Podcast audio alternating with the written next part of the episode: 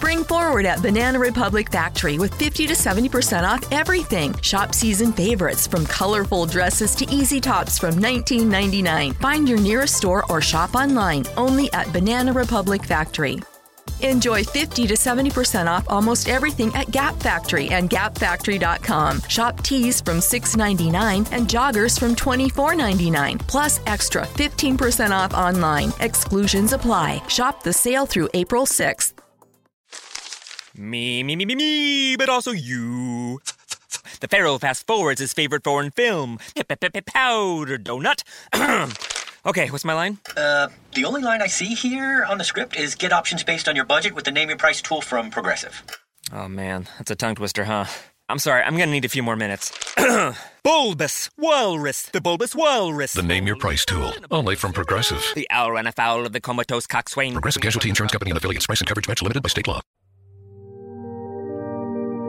You're listening to DC on Screen.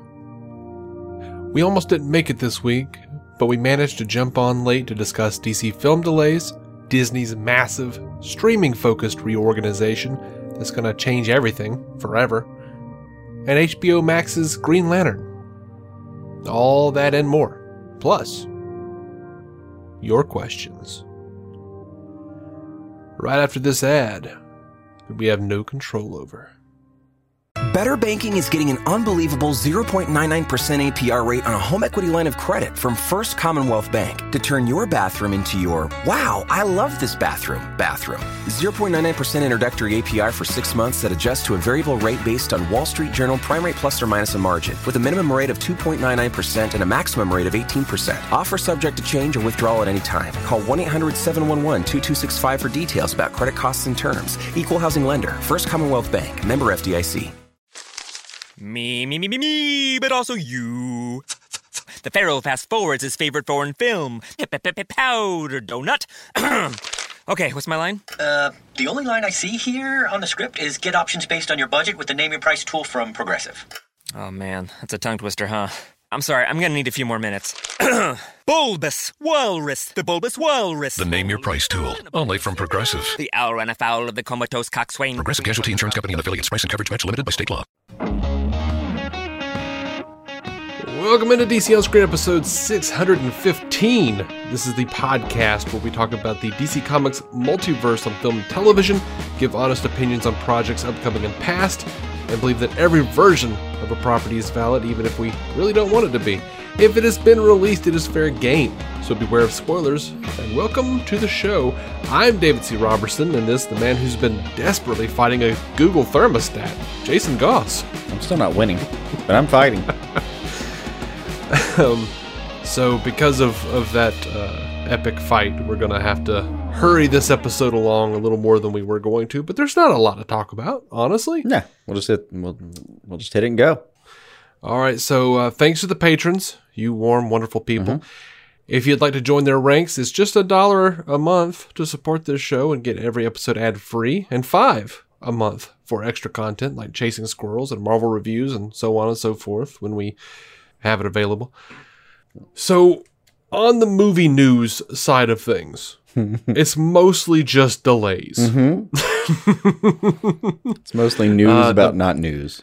Yeah, the Batman's been delayed until March 4th, Right. 2022, and we all knew that was going to happen when WB pushed Dune back to October, Yeah. which was where the Batman was supposed to be. Right. Uh, the Flash has been moved from June to November 4th, 2022. Uh, but good news, Billy Crudup is in talks to, to come back as Henry Allen. So That's pretty sweet. come on, Kiersey Clemons. Mm-hmm. Uh, Shazam Fury of the Gods is moving to June 2nd, 2023. At this point, they might as well just write the third one and shoot them back to back. Just go for it.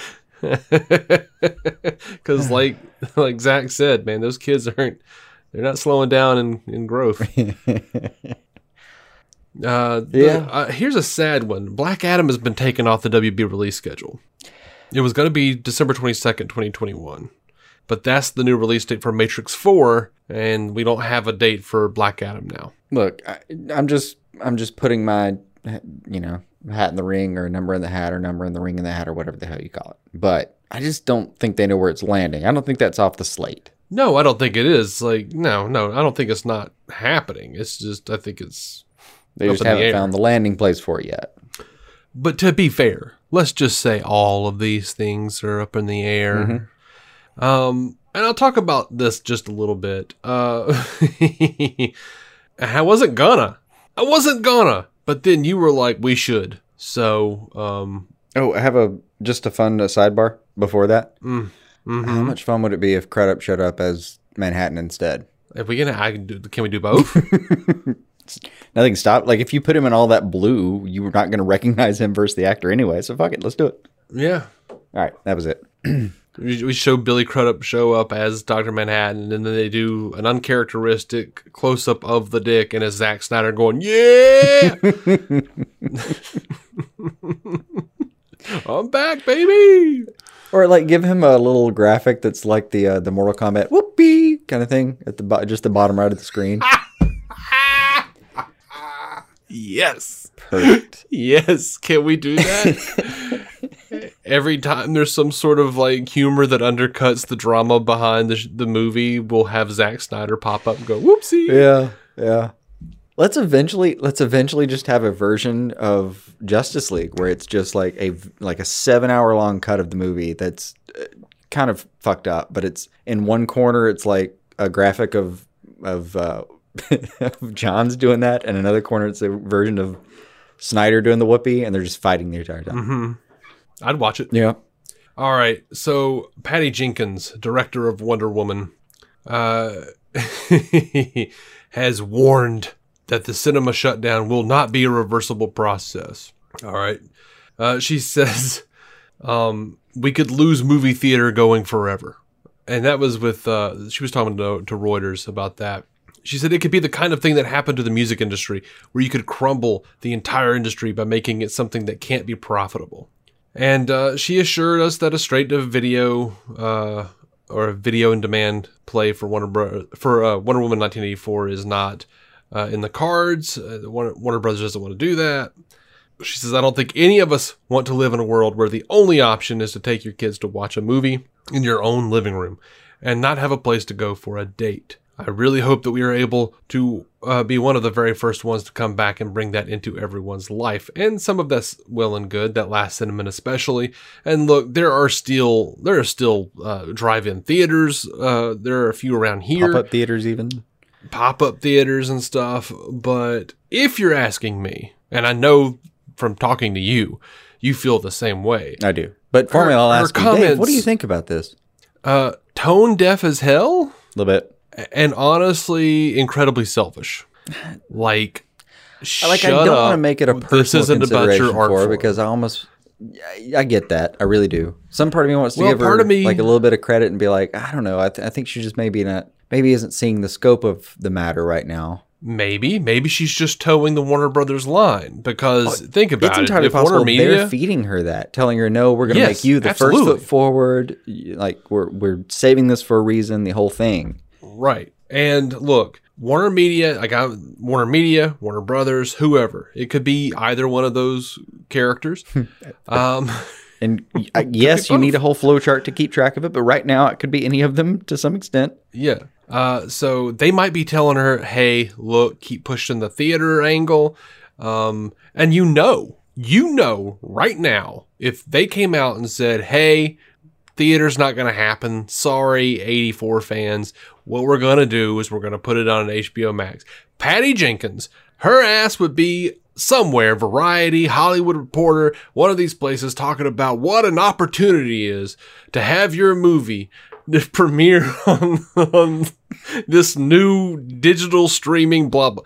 Eh, look, She'll be at- she'd be great with it. as as what is effectively an employee level job to some extent when it comes to press. Yeah, of course she would. I mean, yeah, Yeah. like we, we've we've seen these lies in the last few years, uh, and varying levels and varying levels of uh, gravity. But yeah. yeah, dude, of course you'd should of course you'd push that angle. And what choice would you have? Also, like you might as well lean into this being something fun instead of a thing you didn't want to do.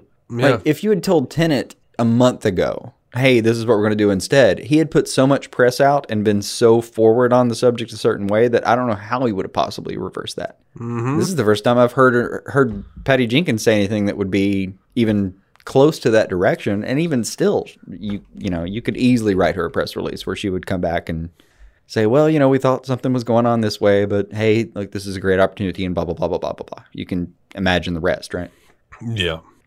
I just I it's it's just it's it's so crazy to me that people are still like toeing this line and still saying this stuff. Like Regal Cinemas, like the second largest 356 theater chain. theaters, I think it was. Yeah, like they're they're they're shut They're down gone. They're gone for now. uh, for now, prob probably forever. Honestly, Very, very Um, possibly. Like their their stock price is not great. AMC is gonna have to figure something out.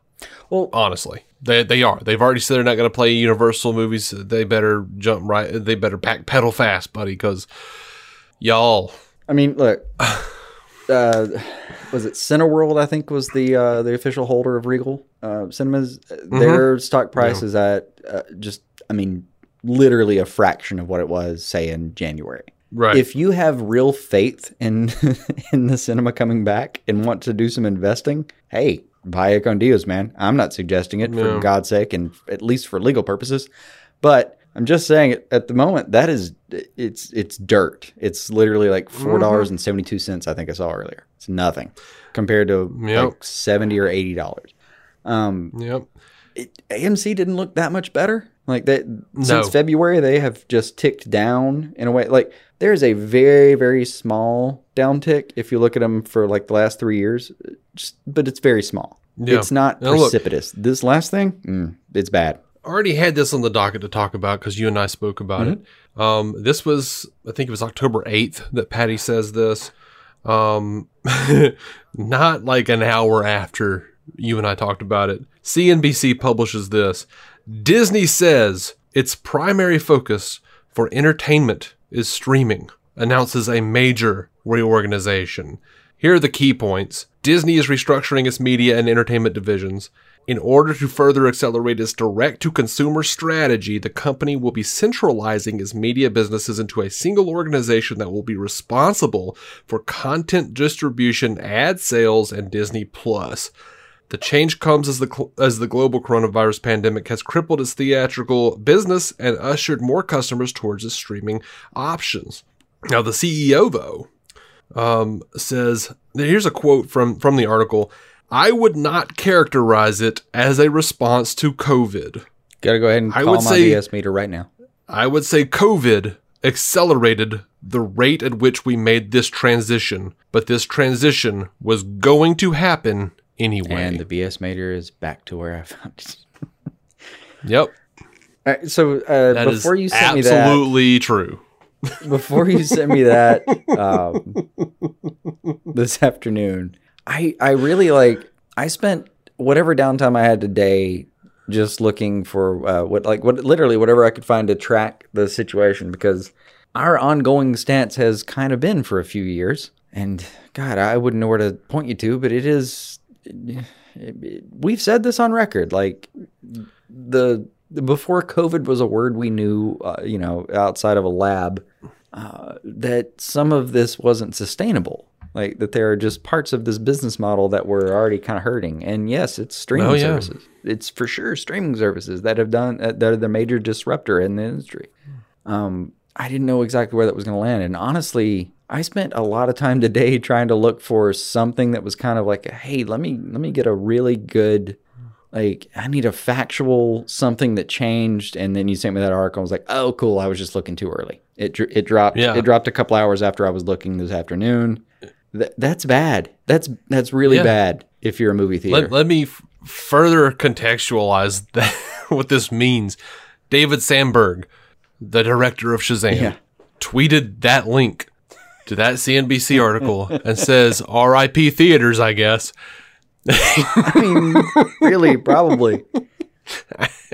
Look, I mean, it, it's uh, things are changing, and yeah, uh, COVID sped some some changes up and made some changes happen that were never going to happen to begin with. And look, man, the world changed a lot in the last year, but this was maybe something that was a, a little bit inevitable. Like, do you remember George Lucas predicting that eventually theater tickets would be like 100 150 dollars a pop because they would change it to a high end experience? Um, Yeah, I mean something on on the level of like going to Broadway, or like you, you'd have a really nice theater where everything was uh, everything was on point, and it was it was uh, I don't know, it was great, and there were actual stairwells going up to things and shit like that.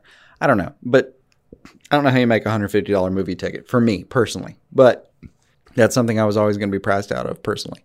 But the fact that it changed so much in the time frame that it did, to me, it's uh, like I I'm hurting more over the idea that, uh, especially with some of Jim Lee's comments, that you know maybe the monthly print issues are just on a ticking clock, Yeah, they are. and it just it's just kind of a matter of time before before I'm just going to be forced to like read it digitally and get the trade paperback if I if I fell uh, so led. But Yeah, man. I mean, hey, you know, I've I've got people in my life who just don't I just refuse to accept what's happening with theaters, and I've sent them the sa- all the same thing pretty much. I've or told them all the same thing. I've basically quoted Bob Dylan to them, man. Mm-hmm. Like your old road is rapidly aging. Get out of the new one if you can't lend your hand, man. For the times they are a changing. Like that song says everything. The line it is drawn, the curse it is cast. The slow one now will later be fast. Yeah. Uh, I thought you were going to say you order is wanna work on rapidly fading, you know? anymore. No, well, I don't, but But I think that's relevant too. but good lord, this isn't. Yeah, this isn't up for debate. Like it's going away. No, I So honestly like you uh, yeah your $30 you on sent me that line, article y'all. pretty much like as i was starting to work on this thermostat and i had stopped to read it real quick and, and try to get back but like that that felt like a death knell dude um Yeah. And we've talked about it previously we've alluded to it at least like uh, Yeah. the release of Mulan uh, was let's face it kind of a big deal like the fact that they were going to put one of their high budget movies that they would have counted on if it was like it would have been not the biggest tentpole, but it would have been a tentpole for them just to get through uh, like late summer.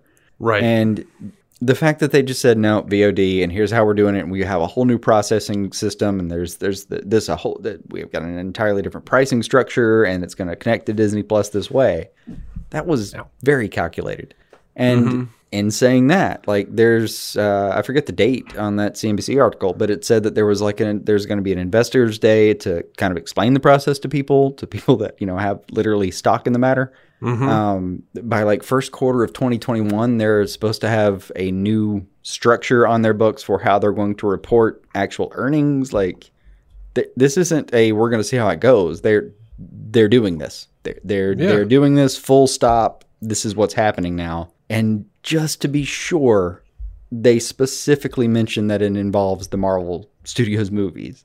You have no reason to think necessarily that you're going to go to a theater and see the next Marvel movie no, it- we don't know where that lands yet. Now, and part of that is because Regal's shutting down for now, and we know it's for now, but fuck, we'll see. I mean, they're hanging on by a string. Like I, I listened to something from Variety earlier today where it was talking about a, I mean, uh I forget the name of the guy, but it's like an LA theater holder who's been there for his family's been, you know, a theater owner in LA for hundred years, and Yeah. you know, talking about how they survived the nineteen. Uh, 30s and 40s even like they they just made adjustments and this is the first time they've shut down. Like 9-11 they showed movies. Earthquakes they showed movies. Riots they showed movies. They shut down after all that. At the same time i've heard people talking about in new york same thing theater owners especially some of the big uh, like amc and regal kind of uh, owners talking about they they can't get to the new york market right now. Um, because um, among many things, like one of the things that Cuomo said, uh, said was a no go right now is theaters. Um, it, like even if he opened theaters, he'd have to talk about concessions, and that is a whole thing that like it. Uh, he's he's just straight up told him no, we're not doing it, and kind of I to to some extent understand the argument they have is like why are the restaurants open but we can't do theaters? Look, long story there, and we can get into it if you want to, but it's it's complicated. and I don't know the answers. I do know they can't get into that market. yeah, So Well, with LA you know, and New York I- shut down, I don't know how the hell Regal's going to get off the mat here in a couple months. I don't either. And you, even that uh, that article uh, where Patty Jenkins was talking about that stuff. They said that seventy percent of theaters are, are still going, not counting you know like Manhattan and L.A. and stuff. I think that's a generous number. I don't think it's seventy percent, I but don't think it is. And even if you don't include, people aren't going. It Doesn't matter that they're open. People aren't going. There's, all right. So one of the articles I did find that was pretty informative for me. It was another Variety article, and it was from I think October eighth or tenth. I'm sorry, um, but it was it was with some uh, some producers, and even they talked about, look, I've gone to drive-ins, I've gone to pop-ups, I've gone to whatever, I've done this and that and that, and even they talked about they went to go see a movie in a theater and were like struck by, you know, they're they're sitting one seat across from somebody who you know, came in with their mask, but then they got a popcorn, um, took off their mask, and then ate popcorn the entire the entire movie, and used that as an excuse not to wear the mask anymore. Mm-hmm. Um, we can talk about mask efficacy all you want later, but what what that told that moviegoer, and this is a moviegoer who has skin in the game, is that they weren't comfortable in that theater. Because even when they went and risked it, they were still sitting around people that made them uncomfortable and they weren't able to enjoy the movie. That's right. So, yeah, even if you have a situation that is like justifiable, uh, you've still got to get people back on board with going to do that experience. I mean, personally, I'm not there. I wouldn't go to a movie right now. Yeah. I, I mean, I have people at risk in my family, like seriously at risk in my family. I wouldn't go to a movie and just open that door up. It's not worth it for me. Yeah. I yeah. I don't want to go to a movie. We're not. I didn't want to go before COVID. we're not there yet. And yeah, that that's another argument. Is there a lot of people that would applaud the move as like, look, I would rather be at home on my couch. I don't care about the experience. I don't care about mm-hmm. the families or the dates or the whatever. Whatever nostalgic argument you can come up with, and they are all valid in their own way. It is a cultural thing that we are potentially losing, for sure. I get that. But some of the stuff that we're getting instead, the convenience, is just as important to people for different reasons Yep.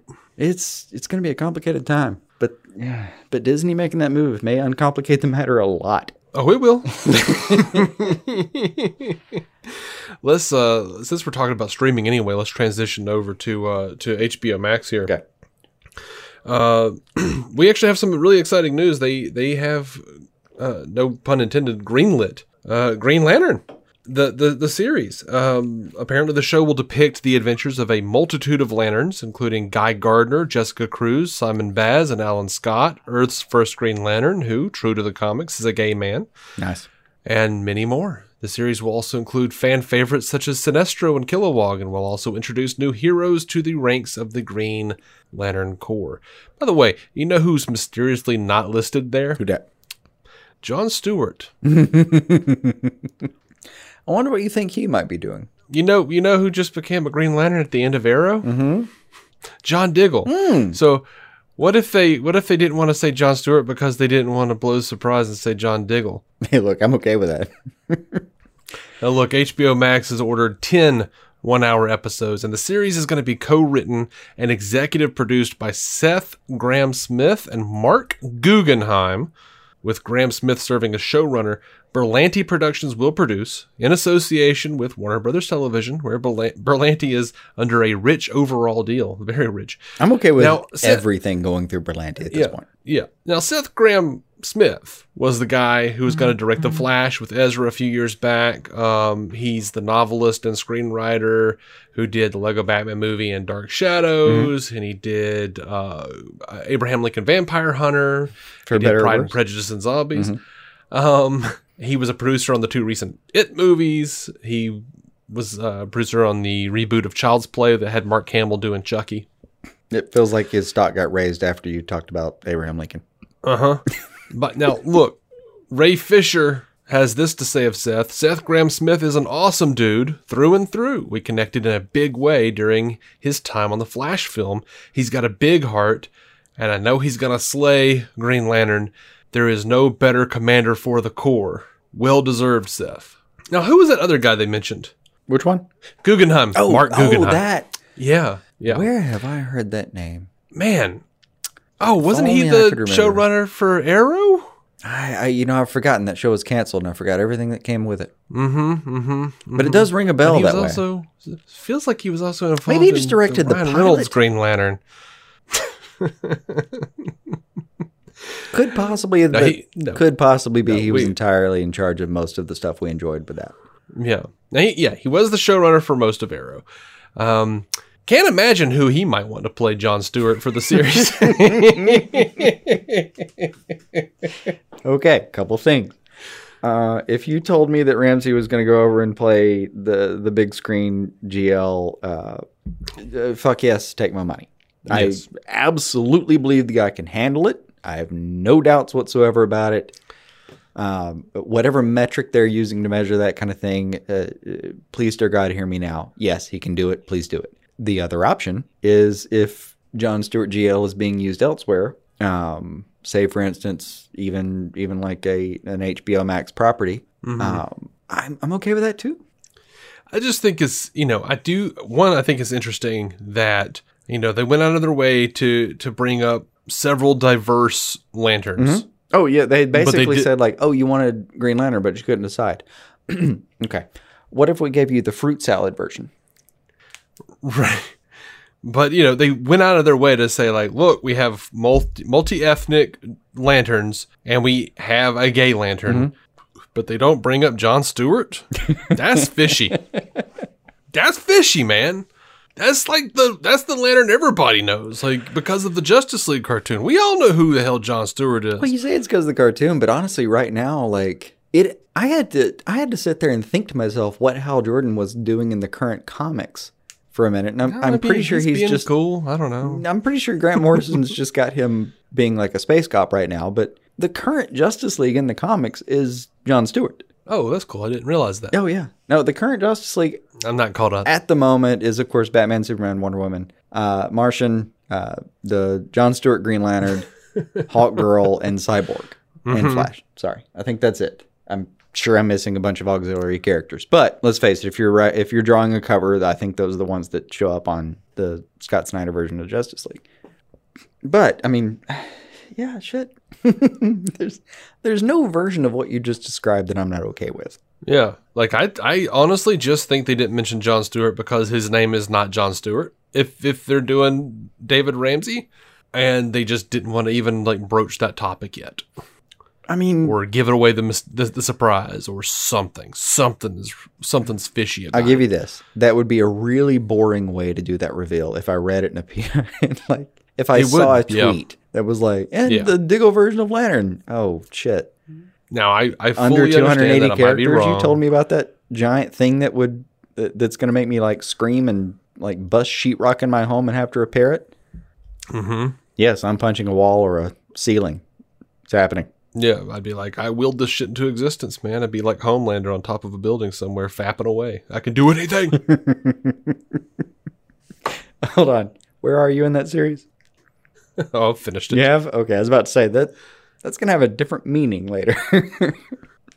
No, no, no. It was, it was like the last shot. Yeah, it, it was. It was. the it last was the last we saw him. Just making sure, because like the first time he does it, it's very like, uh, you know, you know, establishing his power. And this, and the last scene he does it, it's it's very like he's literally and figuratively impotent.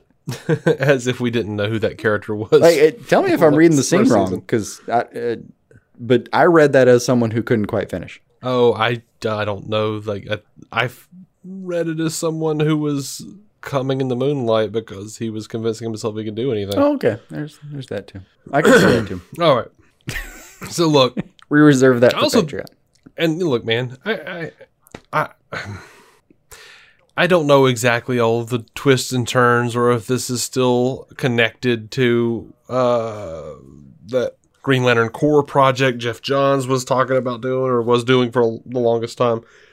I do think it's interesting that Geoff Johns isn't at all involved in this Green Lantern show, from what we can tell. And hopefully, WB and HBO Max are starting to taper his involvement in preparation for a possible ousting they're just like, yeah, so Geoff, um, stuff's going around, as you know. Maybe we don't do this right now. Oh, you're just gonna not do the Green Lantern show? We didn't say that. Maybe we don't do this thing where we, you know, let you go on site, first of all. And second, give you credit. And three, um, keep you on board for now. Yeah. Look, uh, right, let's. as far as that goes, like, yeah, we're on we're on board right now with the uh, the yeah, the the Johns is kind of a piece of shit theory, mm-hmm. and I, I do believe it. I, I hope if you're listening at this point, you do trust that if we're wrong about that, of course, we'll explain that and say why. Uh, but for right now, yeah. this seems like the most likely thing. Yep. We don't we don't die on hills often here. I haven't found one worth dying on yet.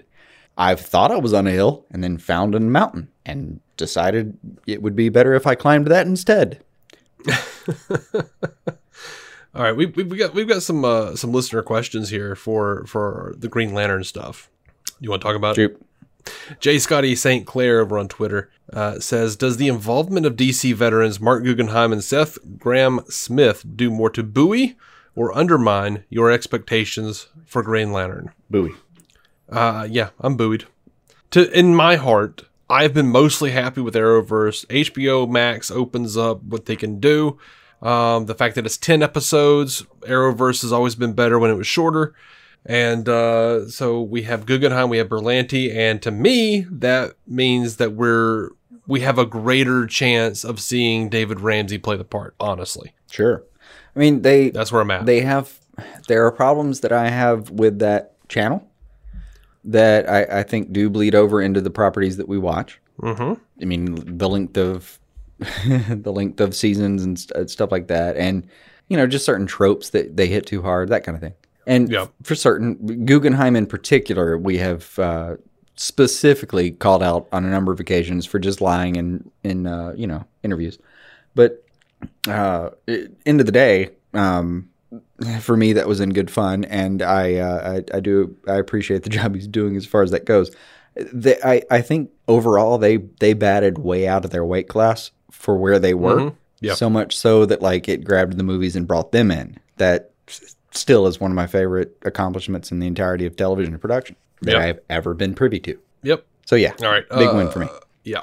Chris Balga on Twitter says, Do you see the Green Lantern show episodic or as an anthology series? And how do you foresee them bringing in Alan Scott since his powers are more magic based? Any storylines that you hope they adapt in its first season? I, I personally don't have any storylines that I really care about that I just have to see adapted. Um, they could do like a, a mishmash for all I care. Um, I think it will be.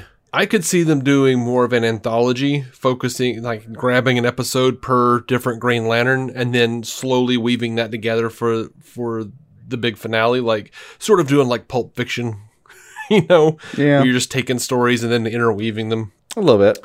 maybe like an Emerald Knights type of situation. It, a little bit. I like that approach sometimes, and other times it has drawbacks. It's hard. It, Yeah. it really depends on execution.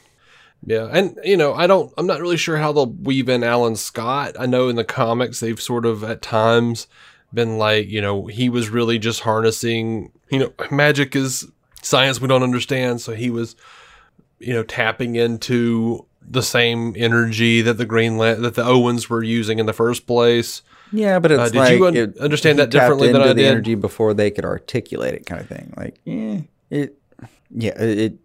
There, there are versions where it's it's wound in, Uh, and I, I don't know. Mm-hmm. Well, like I don't know his- if it would be like a waste of time to go back for that exactly. Well, you know, his daughter Jade, she didn't even need a Green Lantern ring. Yeah, also true. at times. So, you know, I they could do a lot of different things with it. They could they could play with it a little bit. I think. Yeah, Uh, Henry Cooper over on Twitter says fan cast the announced roles for the Green Lantern TV show. Um, Bill Burr for Guy Gardner. I've been saying it for years.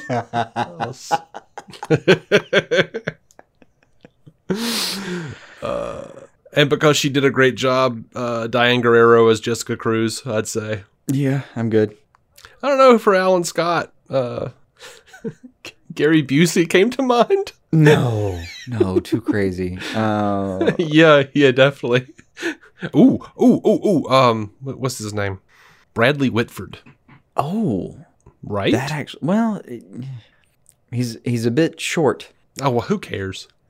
Give him some lifts. He'll be fine. Yeah, no, but you you know torso length, y- you can see the ratio. Like I like where your head's at, but I want to say a bit taller. Is there a tall Bradley Whitford? Yeah, it's called Bradley Whitford with lifts. I, don't, I don't know what to tell you, man. If they can give me a six foot four Wolverine, I can have a slightly lower than, slightly shorter than average Alan Scott. I accept that.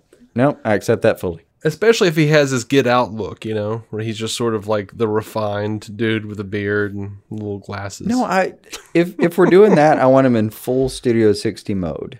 I think we're wanting different things from our Whitfords, man. Really? No, I was wondering in like the the full uh, like uh, I don't know, uh, like the taking charge, but really willing to listen to people kind of mode. Yeah. Oh, I thought you meant you wanted Alan Scott to start snorting coke. No, no, no, no, no. He's um, even in that show, he's he's mostly in recovery. Actually, he's in he's in recovery the entire show. Yeah, he is. I think. No, it's uh, yeah, it's Matt Albie that has the codeine addiction. Yes, He's good. It is. Rector's good. We can trust him, even though he failed the insurance thing that started the entire show. But anyway, I need to watch that again. I've been meaning to go back for that one too. It's so good. I was just proselytizing that to to uh, Ray from Fans Without Borders. Mm-hmm. He was talking about how much he likes Sorkin, and I was like, "Dude, have you seen Studio 16?" It's like, "No." I'm like, "Dude, you got to check it out, man." It's really fun to see like uh, what what's her name, Sarah something. Uh, she's one of the Sarah big per- Paulson. Yeah, Sarah Paulson. Uh, really fun to see her in the show, like being in the show, knowing that Sorkin was kind of writing that for Kristin Chenoweth in a way. I think that was what he was taking from at the time. Interesting. I believe that was who he was dating at the time. And that's who he had in mind. But I could be very wrong about that because it's been about 10 years since I was that deeply involved in the Studio 60. Yeah. So, uh, do you have any fan casts? I know you don't normally do that, but No, it's not my uh it's not my forte. But um let's just do spitball. Who do you have?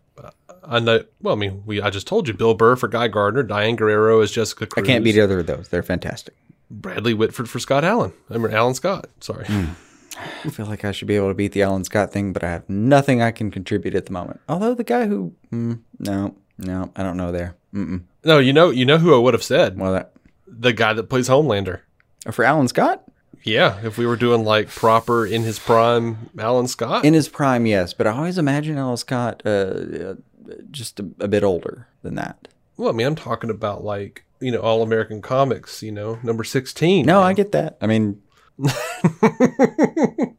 like the, introducing the Green I Lantern. literally you have a picture of him on the high riser on my left.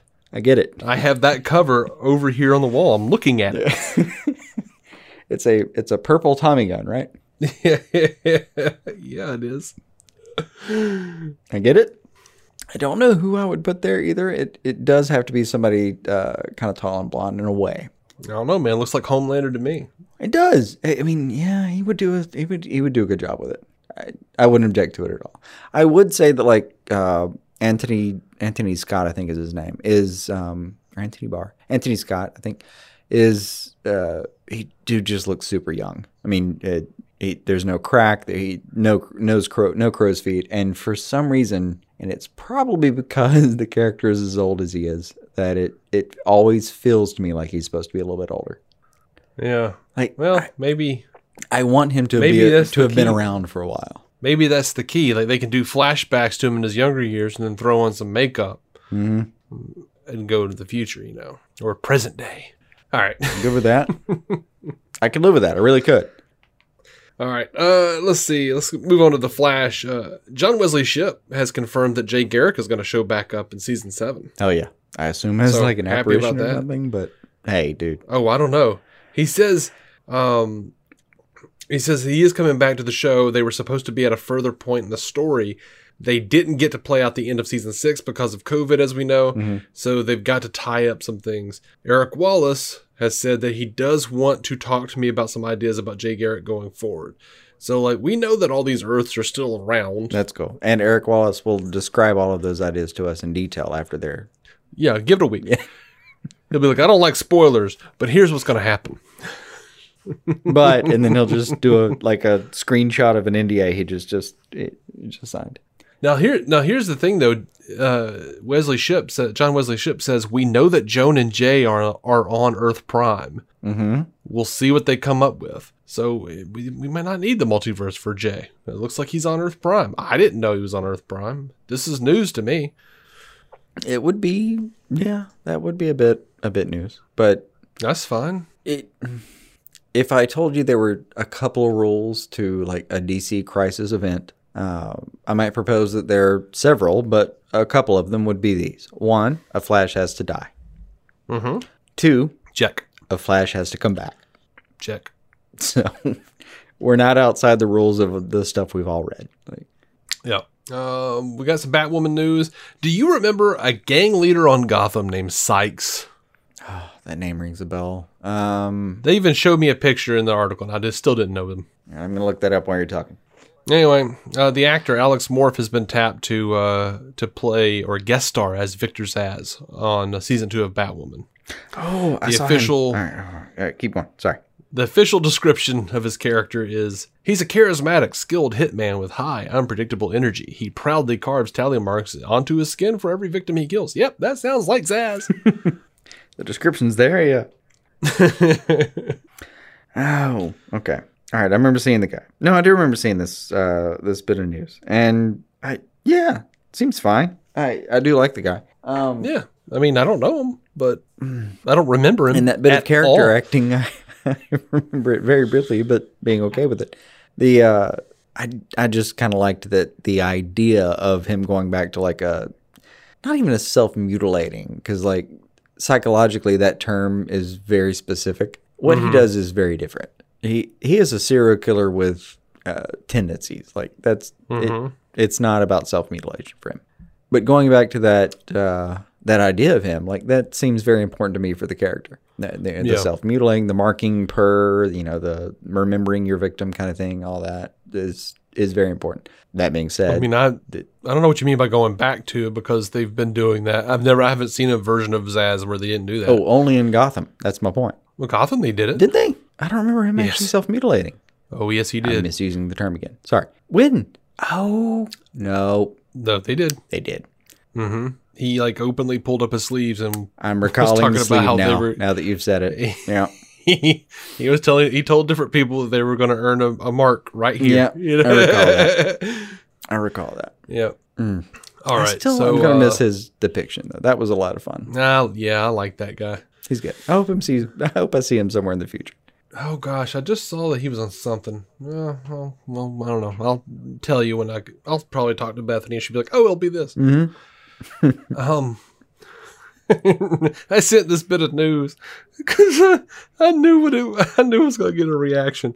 I sent this bit of news to to Brent over on fans. Nice. A little bit of baiting. Okay, good. Legends of Tomorrow has made Gary a regular character, series regular for season six. I sent that to him, and his only response was "fuck Gary."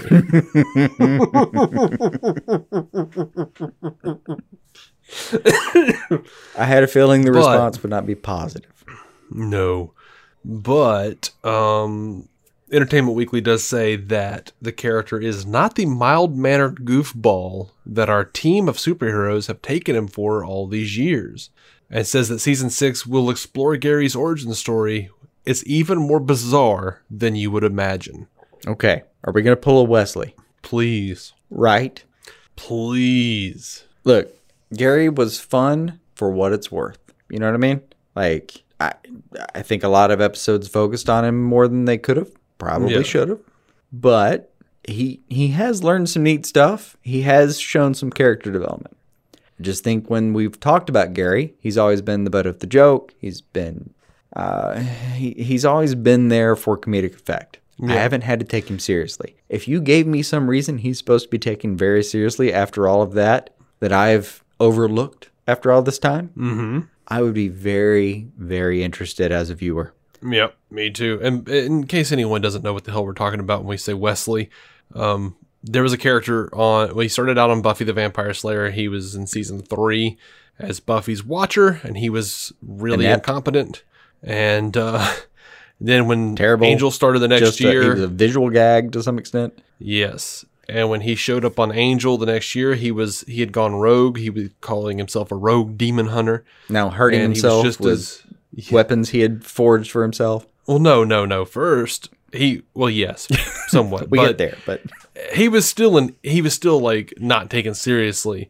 and then whole bunch of shit goes down, and we come back in like season three or four of, of Angel or something like that, and he's got like weapons like swords that are like you know ri- or, or like uh, coming out of his sleeves, and he's just a badass, and he's just completely just 180 from what he was before. And someone, I think was have Angel reworked said, his com- charisma. Like if he was a Yeah, D&D player, yeah. they re-rolled his charisma and he rolled well. Yeah, and then you he, like Angel tracks him down. He's like, "What the hell happened to you, Wesley?" Yeah. And Wesley just kind of turns slightly and says, "I was betrayed by my best friend and had my throat slit." And you're just like, "Damn!" To to the And point if- they sh- literally have a I'm- scene where he is left for dead in a park. yeah, and I'm sure I've got some of that vein. wrong. I'm sure I got some of those quotes wrong. I haven't watched that episode since like 2000. The Five the or tins hadn't rolled around yet. Yeah, I- I'm I'm with you. We were watching it at the same time when uh, when I went back and rewatched all everything. But Yeah. the uh, yeah, like it, it eventually gets to the point where like he's running the entire law firm for you know Wolfram and Hart. That's uh, basically the devil himself's like law firm when he needs it, and uh, you know his uh, uh, Fred gets in trouble at some point, and uh, somebody suggests mildly. Just a suggestion that they should maybe work on another case, and he just opens a drawer, shoots them in the leg, puts the firearm back in the drawer, and says, "Let me know if you have any other complaints." Yep. Until then, I expect all resources to be directed toward the uh, what, what's her last name? The name? Burkle case. Yeah, the Merkel case. Yeah. does this without flinching, does it without looking up from his papers. Now, uh, point being, it's a giant transition of a character from what was like what eight eight years almost of screen time, mm-hmm. and uh, from just goofy dude who literally could have gone away the next episode and we didn't give a fuck to oh my god, this character's story is a very important thing. Right. And I feel like if they're the series going, to some extent. I would love for them to go this way with Gary. And I feel like if they go this way with Gary, his transition into badass and how much of a badass he is should be as proportional to how much, how goofy he was. And since he was at least a thousand percent goofier than Wesley ever was, I'm actually willing to Like, argue I- that point. I think it's maybe one or two times, depending on the scene, and I depending on who we're. Yeah, I think they're both equally goofy at times. I I would sincerely hope like I want Gary to turn into that like motorcycle dude from Raising Arizona. Like, like the bounty hunter just running around shooting rabbits, you know, and, and blowing up iguanas or something. I don't know. I'm I'm willing to go with you. I just, and this is embarrassing for me. Need another example because I watched Raising Arizona when I was like six, and I haven't seen it since. Oh, Gary needs to be Lobo. Cool, gotcha. Good. Yeah. I'm on board now. All right. Let's let's talk about this weird travesty that's gonna piss off. He did have like a lot of pissed off confidence when he was obscuring the artifacts and stuff. I was hoping mm-hmm. that would have some indication. That'd be great. Anyway, go ahead. Yeah. Uh, so HBO Max is making a show called Batwheels. um, Sorry, you're having trouble holding right. it together while you. All right, go ahead.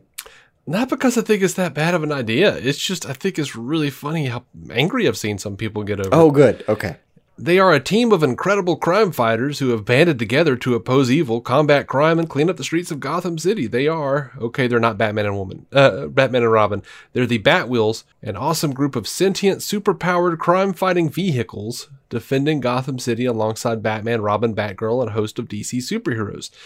Having just been created by the Bat Computer, our heroes are essentially kids with little to no life experience, led by Bam, the Batmobile, the Batwheels, BB, the Batgirl Cycle, Red, the Red Bird, Jet, the Batwing, and Buff, the Bat Truck.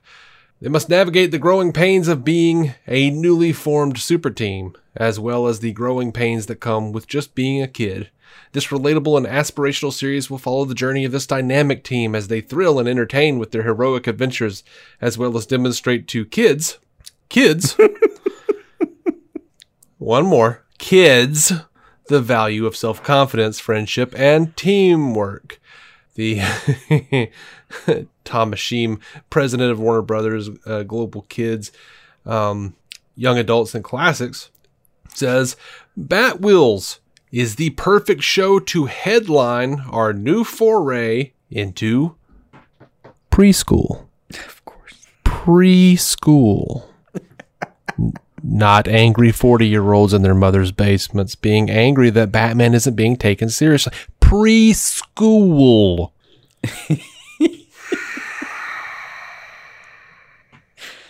Do you feel better? No. I, I never feel better. Did you get that out of your system? I don't disagree with a single part of your take. I'm just asking, do you feel better? I don't know anymore. Yes, that's silly as hell.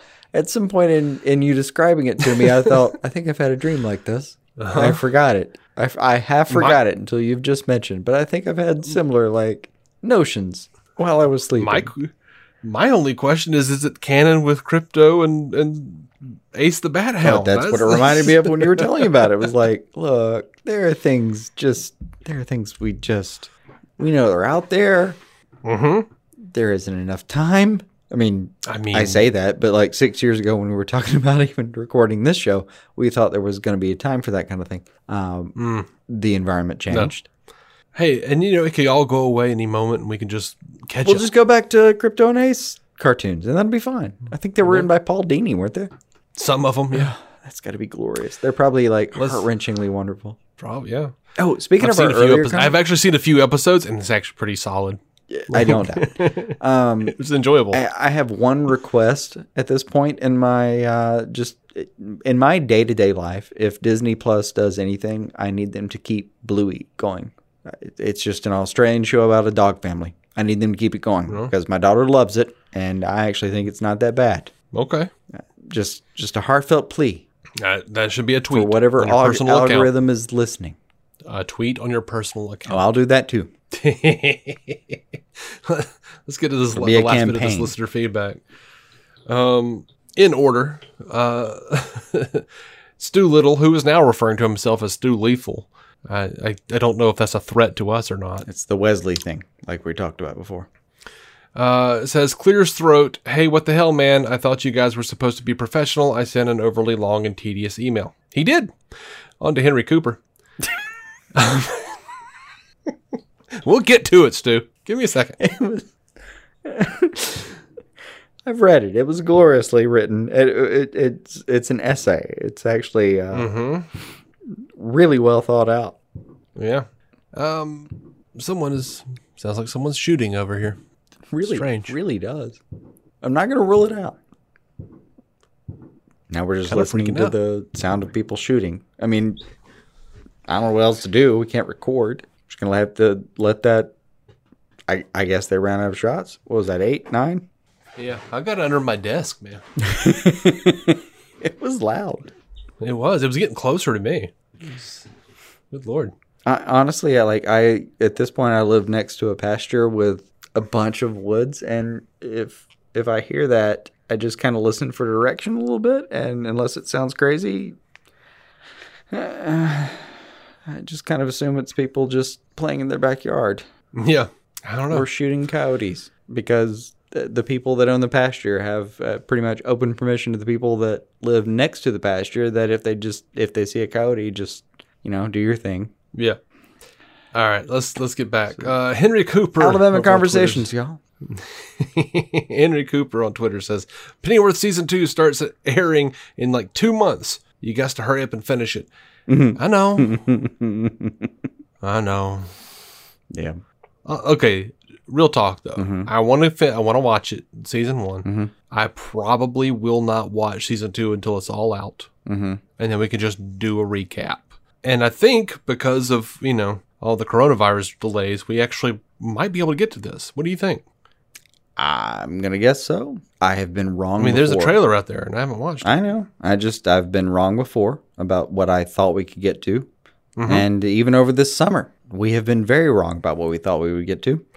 Mm, very. Yeah, we had a whole animated universe lineup planned. Didn't come to fruition. No. Just didn't It's happen. funny when you when you cut out one thing, uh, like, like five gray hairs come back up in its place. I was gonna say Hydra, but that's no, I'm not supposed to say that on this show. Well, it's not even that. They don't use the concept of the Hydra isn't used. Well, it, they- do name check it. Yeah, you you cut one, the rest come back hard. Um, Yeah, uh, but yeah, the mm, we we had ambitions. We still have ambitions, and we're trying. sure. But doesn't mean it happens. We're still trying. Mm-hmm.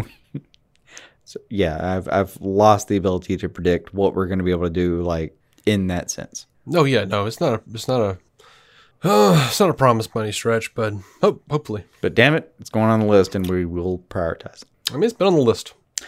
It's just you know, I'm looking at the window now and going, mm, we might need to go ahead and do that. All right, we're, we're going to try to knock that out of the list really hard. Yep. Uh, Stu Lethal. Sorry, man. I can't get. I can't take that name seriously. Stu Little. If uh, says if DC stood for something else besides Detective Comics, what should it be? um, what, what do you think, Jason? Oh, um, hmm. based on a lot of my uh, Twitter interactions, I think it should just be don't comment. That was sad as the first thing that came to mind was Doctor of Chiropractic. Nice. It's like Batman's just like Alfred. Damian needs L1 and L5 alignment. Damian, you need to strengthen those lower back muscles. Have you ever used a yoga ball? Uh, back in back in the days of uh, you know uh, re- returns on, on releases of movies, it maybe just uh, didn't care. Oh, yeah. Maybe, yeah. We live in different times now. All right. So, uh, before we get to the to the the, the Stu email, because he did send us yet another gentle reminder, as he puts it, of the Smallville email from last show. I remember a series of exclamations, but I get your point. Mm-hmm. Mm-hmm. Mm-hmm. It was a fair point. I like I said, it was a very nuanced email. I didn't want to rush it. Yeah. I mean, I'm not gonna not rush it. Look, uh, let's get to this voicemail real quick. Hey, David.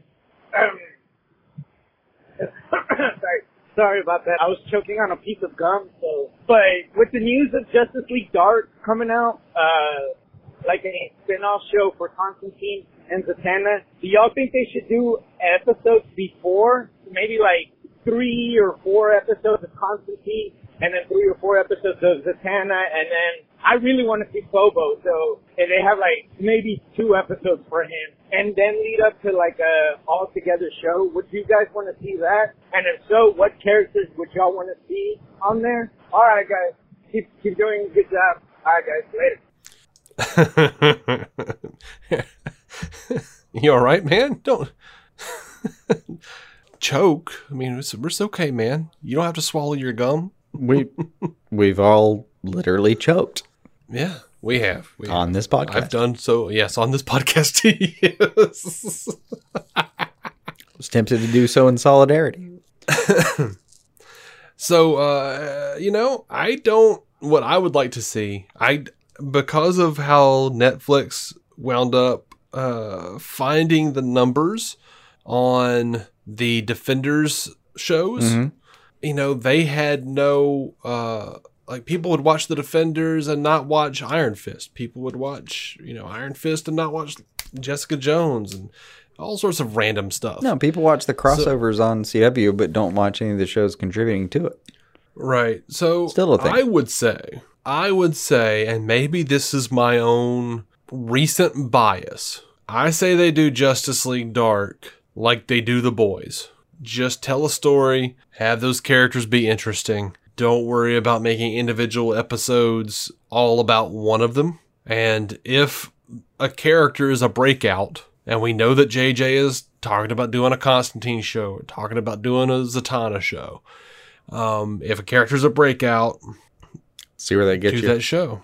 Yeah, do do a show about it. But I wouldn't tie it in with the Justice League Dark story as much as I would just use that as a stepping stone to more individual stories that where you can flesh out those characters and each character's individual universe. You know what I mean? Yeah.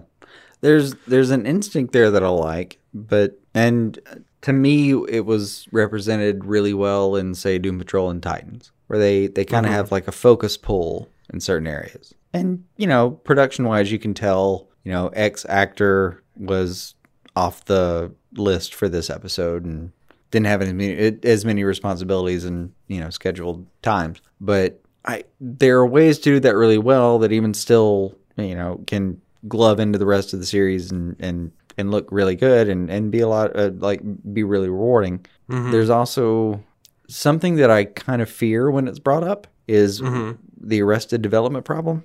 Yeah. Like, as an ensemble show, that thing is untouchable. As a show that was put on on Netflix to bring it back, where they had to recut everything a certain way later to redo the series to make it seem more like the original series, like yeah, there there are some detriments to doing characters. You you do lose interest with certain viewers, and you know, let's face it. eh, these things are not perfect. It is an industry that re- revolves around viewers and money and, uh, frankly, attention span. So when you focus on somebody for a minute, you lose other people. It that part is zero sum. Yeah. You don't get everything. Um, like even the people you keep, there are people that just go, ah, no, fuck you, and and change it. Yeah. So it, I don't know. It, it is a trade off, and it has to be done well. Yeah, no, I don't mind seeing them all, you know, come together and watching like certain individuals come together and then slowly build the team Yeah. and to fight whatever. But I don't, I don't think I just want to be like episode one, Constantine. You know, I don't. Yeah, I, I think I'd prefer not to do that exactly. Um, Yeah. It has its merits as far as like, like, yeah, sure, the Avengers, you know, before the Avengers was a bit of a building process, and it was Mhm. rewarding to watch that happen. Yeah. Uh, a little bit unprecedented to watch the process itself happen, but even in television where things do operate differently, and even in streaming where things operate very differently, um, I'll tell you this: I think if you're going to do that method where you focus, focus, focus on somebody, Mm-hmm. if you drop the entire season at once, you got a way better chance. Like if I have to wait a week because I got bored with an episode, Yeah. uh, there is a mentality, and for the most part, that's not me. But I mean, it depends on the property. I mean, it depends on the property and the time. Um, if if I don't know, and if- you don't hold my interest from week to week, yeah, dude, I'm I can bail just like anybody else. I get it. If you can drop everything at once and I can just watch everything at once, mm, yeah, this may be a very different conversation. Right. Yeah. I, you know, I, I believe he asked what what uh, what characters we wanted to see too. Um, honestly, man, I, I, I as long as this got Constantine, Swamp Thing, Zatanna, and Detective Chimp, they can play with all the others. Man, I would like to see Ragman. Honestly, I would like to. I would love to see Ragman floating around. I would. the The current books are, you know, uh, Doctor Fate. I need Doctor Fate. yeah, Doctor Fate's every player in the current books. Um, both versions You know, of Doctor really- Fate. I really do like the idea of Wonder Woman being involved. Oh, it, it's been a lot of fun, but they they have done a pretty good job in the series right now of bringing her in as a heavy hitter. Mm-hmm. You know, and and honestly, they have used her to kind of rewrite the the magic universe in DC in general to some extent, Mhm. but they don't lean on her too hard. Like, yeah, for series or for runs they do, or for stories they do, but then they kind of back off and and look at the whole Yeah. picture. So yeah, you've always got those people. You've got some Blue Devils on the outside, some you know, some, No Blue Devil. some Nightmasters hanging around the perimeter that Yeah. yeah. they're dead now. Um, Can we can we get like an Atlantean witch doctor up in there? they have been visited. Uh, yeah, uh, yeah, I know. and yeah, look, Atlanteans are straight magic wielders at times. Fuck yeah, bring them in. Mhm. Yeah, Yeah, they've had they've had a lot of fun, and the Magic Universe in DC just has so much you can grow into. absolutely. You, you oh, dude, they're demons, angels, and everything between. Fucking Mm-hmm. go crazy. All right, uh, let's let's wrap it up with Stu's email here. Now, Stu Little or Lef- Lethal, Stu Lethal. Sorry, forgot how how serious he became. He's just like you know Wesley. Went from little to lethal.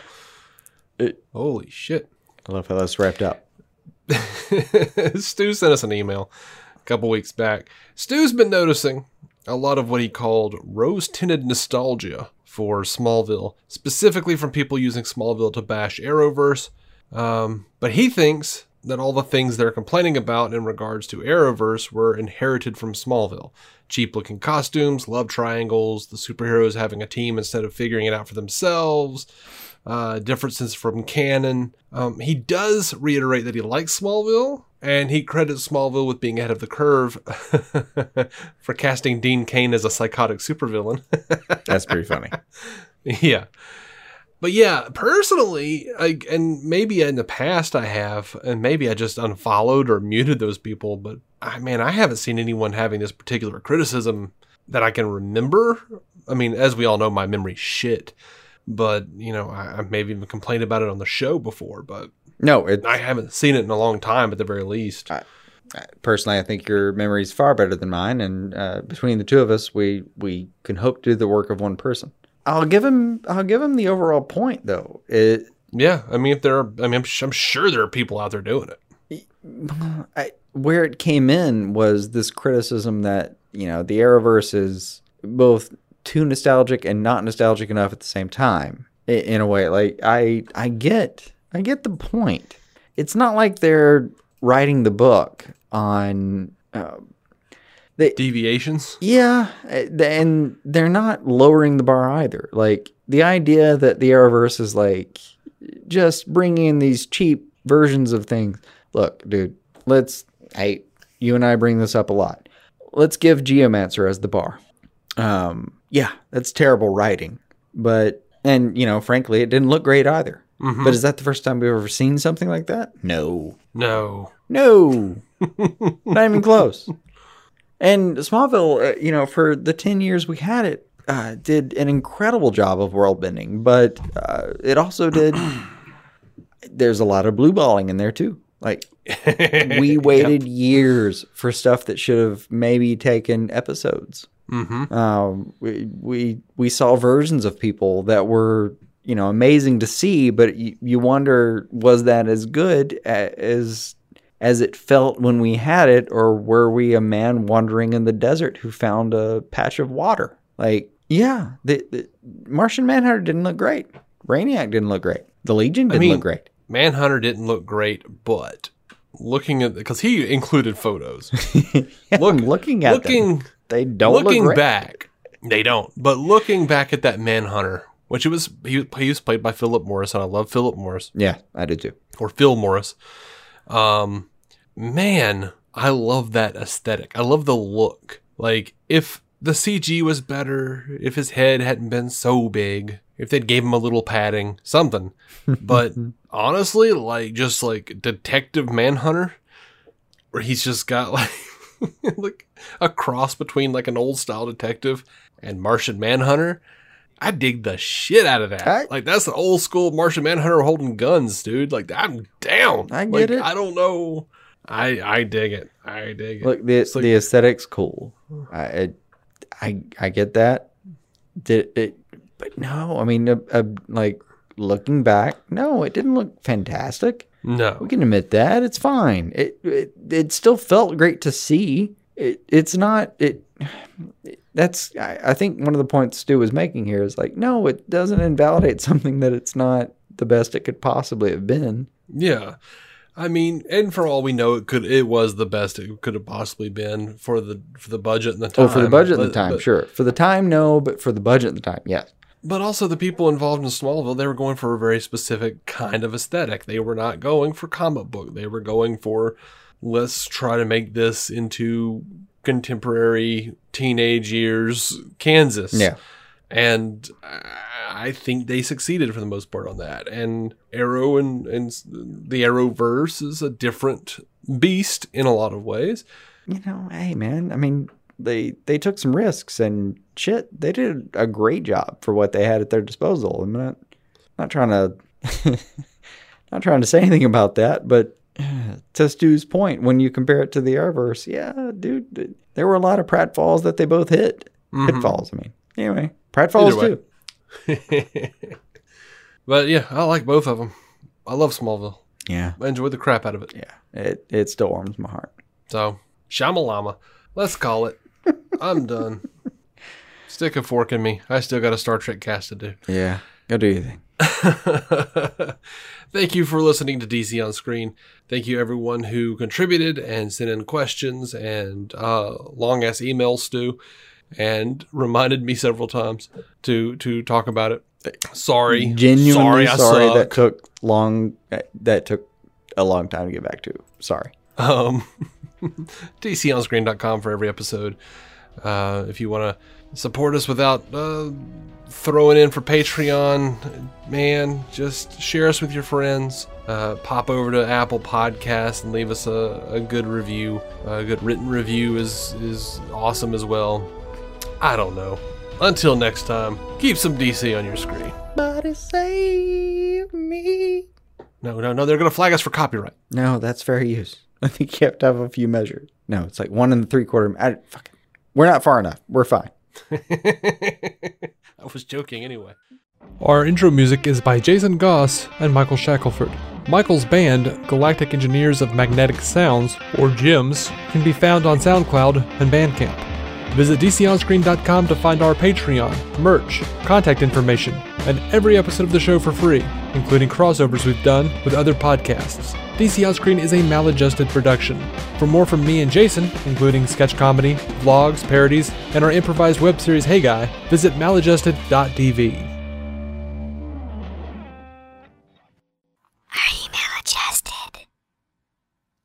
Better Banking is getting an unbelievable 0.99% APR rate on a home equity line of credit from First Commonwealth Bank to turn your bathroom into your wow, I love this bathroom bathroom. 0.99% introductory APR for six months that adjusts to a variable rate based on Wall Street Journal prime rate plus or minus a margin with a minimum rate of 2.99% and a maximum rate of 18%. Offer subject to change or withdrawal at any time. Call 1 800 711 2265 for details about credit costs and terms. Equal housing lender, First Commonwealth Bank, member FDIC.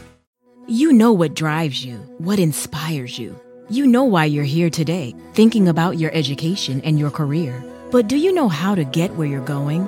Indiana Wesleyan University is a place where your dreams and goals are known, where you're pushed to excel, and you're supported beyond graduation day. Explore our tuition guarantee, our faith integrated coursework, and more than 100 online degree programs. See how it's possible at iwuishow.com.